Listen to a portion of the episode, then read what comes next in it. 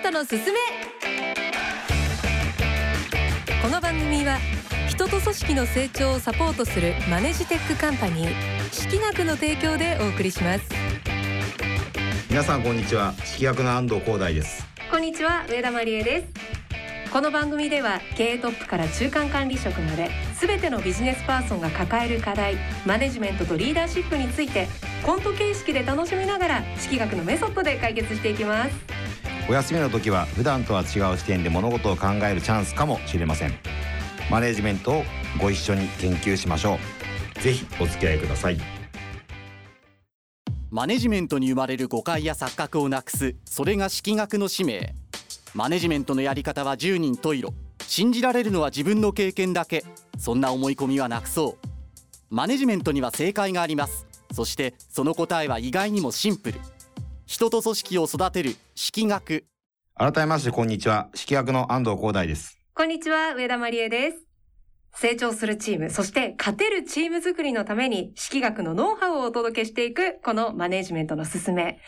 今回はゴールデンウィーク大型連休の真っ只中にお届けしております。このゴールデンウィークなんですが、実はこの春入社した新入社員の皆さんにとって結構危険な時期だったりするんですよね。なんかゴールデンウィークの連休明けは新卒採用したばかりの社員が突然辞めたいって言い出したり、まあ、いわゆる5月病になったりしやすいとかって言いますよね。ツイッターでも、連休明け、辞めるっていうワードで検索すると、何人かいらっしゃるんですよね。なんかもう今の時点で、もうすでに連休明けに辞めるということを考えてる人がいると。これはちょっと会社にとっても良くないことですよね。まあそうっすよね。まあその新人の人もそうですけど、うんあれですよね、マネジメント担当している上司の人からしても頭が痛い問題かもしれませんね。うん、はい。では、今週もケーススタディコント聞いてみましょう。演じるのはジグザグジギーのお二人です。それでは、どうぞとある企業の会議室。転職を目指す宮沢くんが中途採用の面接中です。えー、年齢は22歳と。前の会社は2022年4月入社です。で辞めたのは4月末です。いや早すぎない。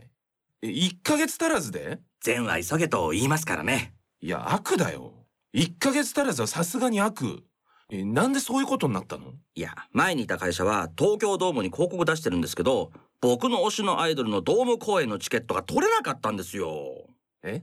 うんですから東京ドームに広告出してるのに、僕の推しのアイドルのドーム公演のチケットが取れなかったんですよ。はい？あ、すいません。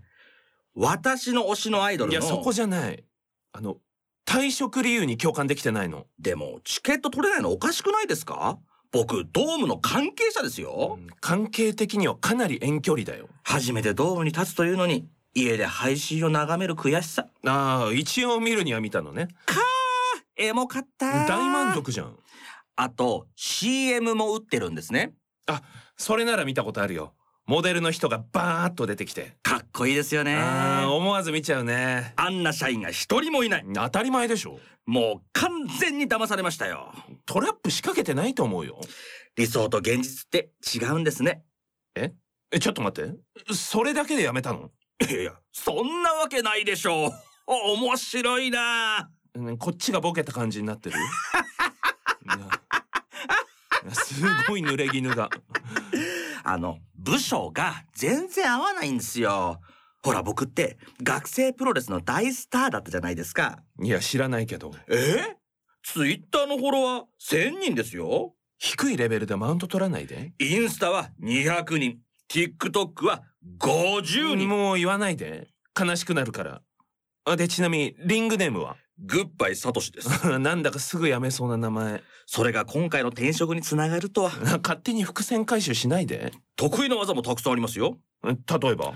おっと高速ポスター貼りデータローリングチケットもぎりフィニッシュはなだれ式部員勧誘全部裏方。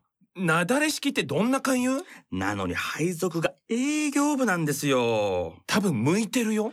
どんな相手でもすぐ打ち解けるし、口から言葉がどんどん出るし、契約を取れば取るほど辛くて、うん、客観的にかなり順調。そういう僕の気持ちも知らずに、お前はエース候補だなんて。いや褒められてんじゃん。期待されてるよ。こんなブラック企業ありますか、うん、だいぶホワイト。そんな環境を飛び出したくて、ここに来ました。どうかチャンスをお願いしますうーん、まあ、能力は捨てがたいけど、残念だけど、ちょっと厳しいな。どうしてですか？1ヶ月足らずで辞めちゃう人を採用できる余裕はないよ。もう少しだけ社会を学んで。黙って聞いてるなんだ冷たいな僕とマサルとの仲じゃないですか初対面。いや、名前で呼ぶな。もうあなたには任せられない僕が代わりに面接しますよはい次の方どうぞはいお名前は？なお帰りください。さて、4月に入社して、4月に退社をするという、まあコントだったんですが、うんまあ困っちゃいますよね、そうですね会社ね。うん。どうでしょう、組織マネジメントの専門家として安藤社長アドバイスいただけますか？はい。まあ、あの、新入社員向けの研修なんかも、あの、やらせてもらってて、まあ、その新入社員の研修って、まあ、伝えたいことは主にこのワンメッセージだなと思ってまして、はい。えっ、と、自分は、その、もともとこう、学生時代とかって、会社を評価する側の立場だったと。うんうんうんまあ、つまり、どこの会社のはに入るかを決めるであったり、あとは、一消費者としても会社をこう、評価する立場だったわけなんですけど、はい。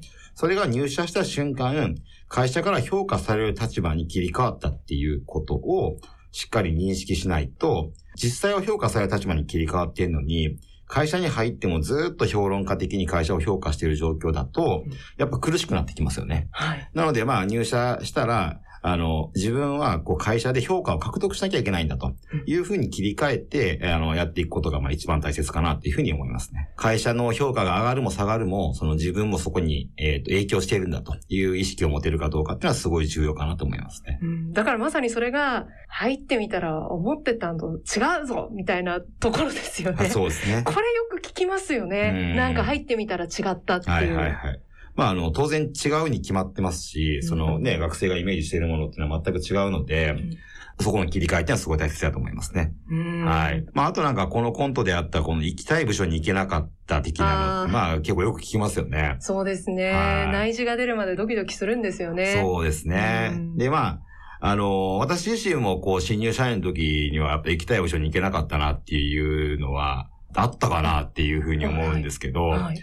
でもまあ、その、そこで一生懸命やってると、その部署の楽しさとかう、ん。あとはそこで得たこう経験とか、まあ知識によって、さらにこう、今までとは違う、えー仕事をやってみたいとかですね、うん。っていうのが生まれてくるわけなんで、はい。まあ学生時代の本当にこう、数少ない情報とか、まあそこで行きたい部署に行けなかったからといって、その自分の可能性が潰されたっていうふうに思うのはかなりもったいないかなっていうふうに思いますね。うんはい。あの、まあ、4月に入社して、その4月に退社。でもなんか転職活動中のコントだったわけじゃないですか。はい。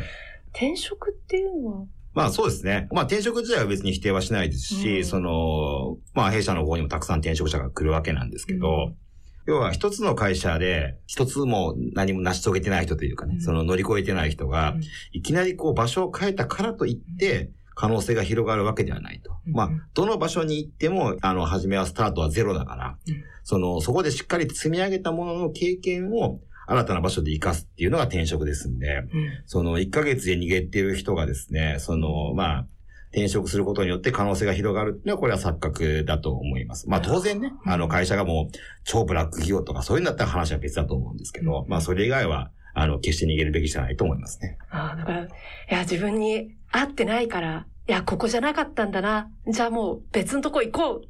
というのはちょっと一旦保留。そうですね。はい。あの、やってみないと分かんないわけだから、うんあの、1ヶ月は何も分かってないと思いますね。どのぐらいの期間見た方がいいと思いますか？いや、まあそれはちょっと会社にもよるんじゃないですか。会社とその、うんその人にもよると思うんですけど、うん3年って言ったら今のじゃ長すぎるって言われるかもしれないですし、うんまあでも少なくとも1年はやるべきだと思いますけどね。うん。だから石の上にも3年なのか、まあ1年なのか、だからそこの部分は自分できちんとジャッジをしなさ。いうということですね。はい。だから今自分がいる場所で自分にできることをやって、その自分が何をすれば人がまあ評価をしてくれるんだろうっていうことを考えることってすごく大事ですよね。そうですね。もうそ、その積み重ねの延長線上にしか、うんあの、可能性は広がっていかないっていうふうに思います、うんね。やりがはいは自分で見つけていくっていうことですよね。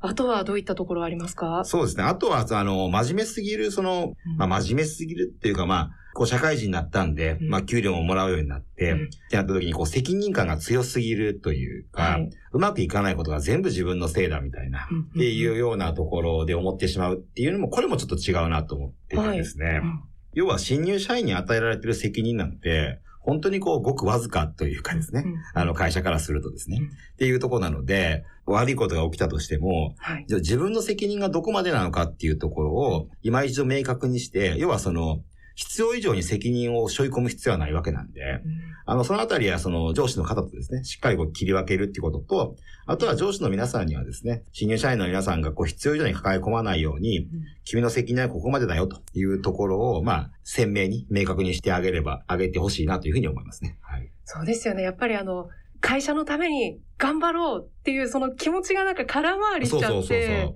何もだってできないの当たり前ですよね。そうですよね。ううんん。確かにそうだったな思い返してみれば私も新人時代、はい。私あの鳥取県出身なので、はいそのアナウンサー時代にそもそもまず自分の名前もなまってるような人間だったんですよ。上田まりえって言ったんで。そんな状態からスタートして、もうできないことでもすっごい苦しくていっぱい悩んで、はいそれでなんかこうちょっと体調崩したりしちゃったこともあったんですけどどど、それはだからちょっと行き過ぎてましたかね行き。過ぎてんじゃないですか。うんその生って言っちゃうこともうん、会社からすると別にこう想定内というか、うん新入社員のミスぐらいで会社が潰れることはまあ100%ないので、どんな会社だとしてもですね。まああの、そういうところだと思いますけどね。なんかなんかこう、ちょっと自分を大きく思いすぎてしまってるところとかもあるのかもしれなないいですね。ね。はい。だから自分はそんな大丈夫。自分のミスぐらいで会社潰れたりしないし、そんな大した存在じゃないんだぐらいに思える方が楽なのかな。まあそうです。ね。そまあそうですねう。んまあ、そういうふうな思うところも一つ、あの、持っといた方がいいかもしれないですね。うーん。とは言いながらも、その中でしっかりこう、会社から評価を獲得するってことは、一方ではしないといけないんですけどね。はい。理想と現実へのこう、もやもやを抱えながら、まあ過ごした4月からのこの大型連休を挟んでどうなるかっていうね。そうですね。どうでしょう？そういう新入社員の皆さんに何か安藤社長一言いただけますか？まあ今辛い時期を過ごしている人もいるかもしれないですけど、まああの、今日お伝えしたようにですね、自分は会社から評価される立場に切り替わったんだからうん、まあとにかくこう目の前にある、その会社から与えられた目標に、一まあ一心不乱にですねうん、一生懸命やった先にですね、いろんなものが見えてくるから、まあまずは逃げずに頑張りましょうということですかね。で、この連休はもう思いっきり遊んではいリフレッシュして、ね、皆さん影響を養ってほしいですね。はい。来週もよろしくお願いします。はい。マネジメントのすすめいかがでしたか？この番組では組織運営に悩みを持っている方のお悩みや失敗談疑問などをお待ちしています。ラジオ日経のホームページからマネジメントのすすめのサイトにアクセスしてメッセージをお寄せください。それから、式学のメディア、式学総研もぜひご覧ください。では来週のこの番組は社員とスパに行ってはいけないというテーマでお届けします。これももうすでに気になってます。どういうことなんでしょうか。さあそれではまた来週この時間にお会いしましょう。マネジメントのすすめ。お相手は？式学の安藤光大と、上田まりえでした。この番組は人と組織の成長をサポートするマネジテックカンパニー。識学の提供でお送りしました。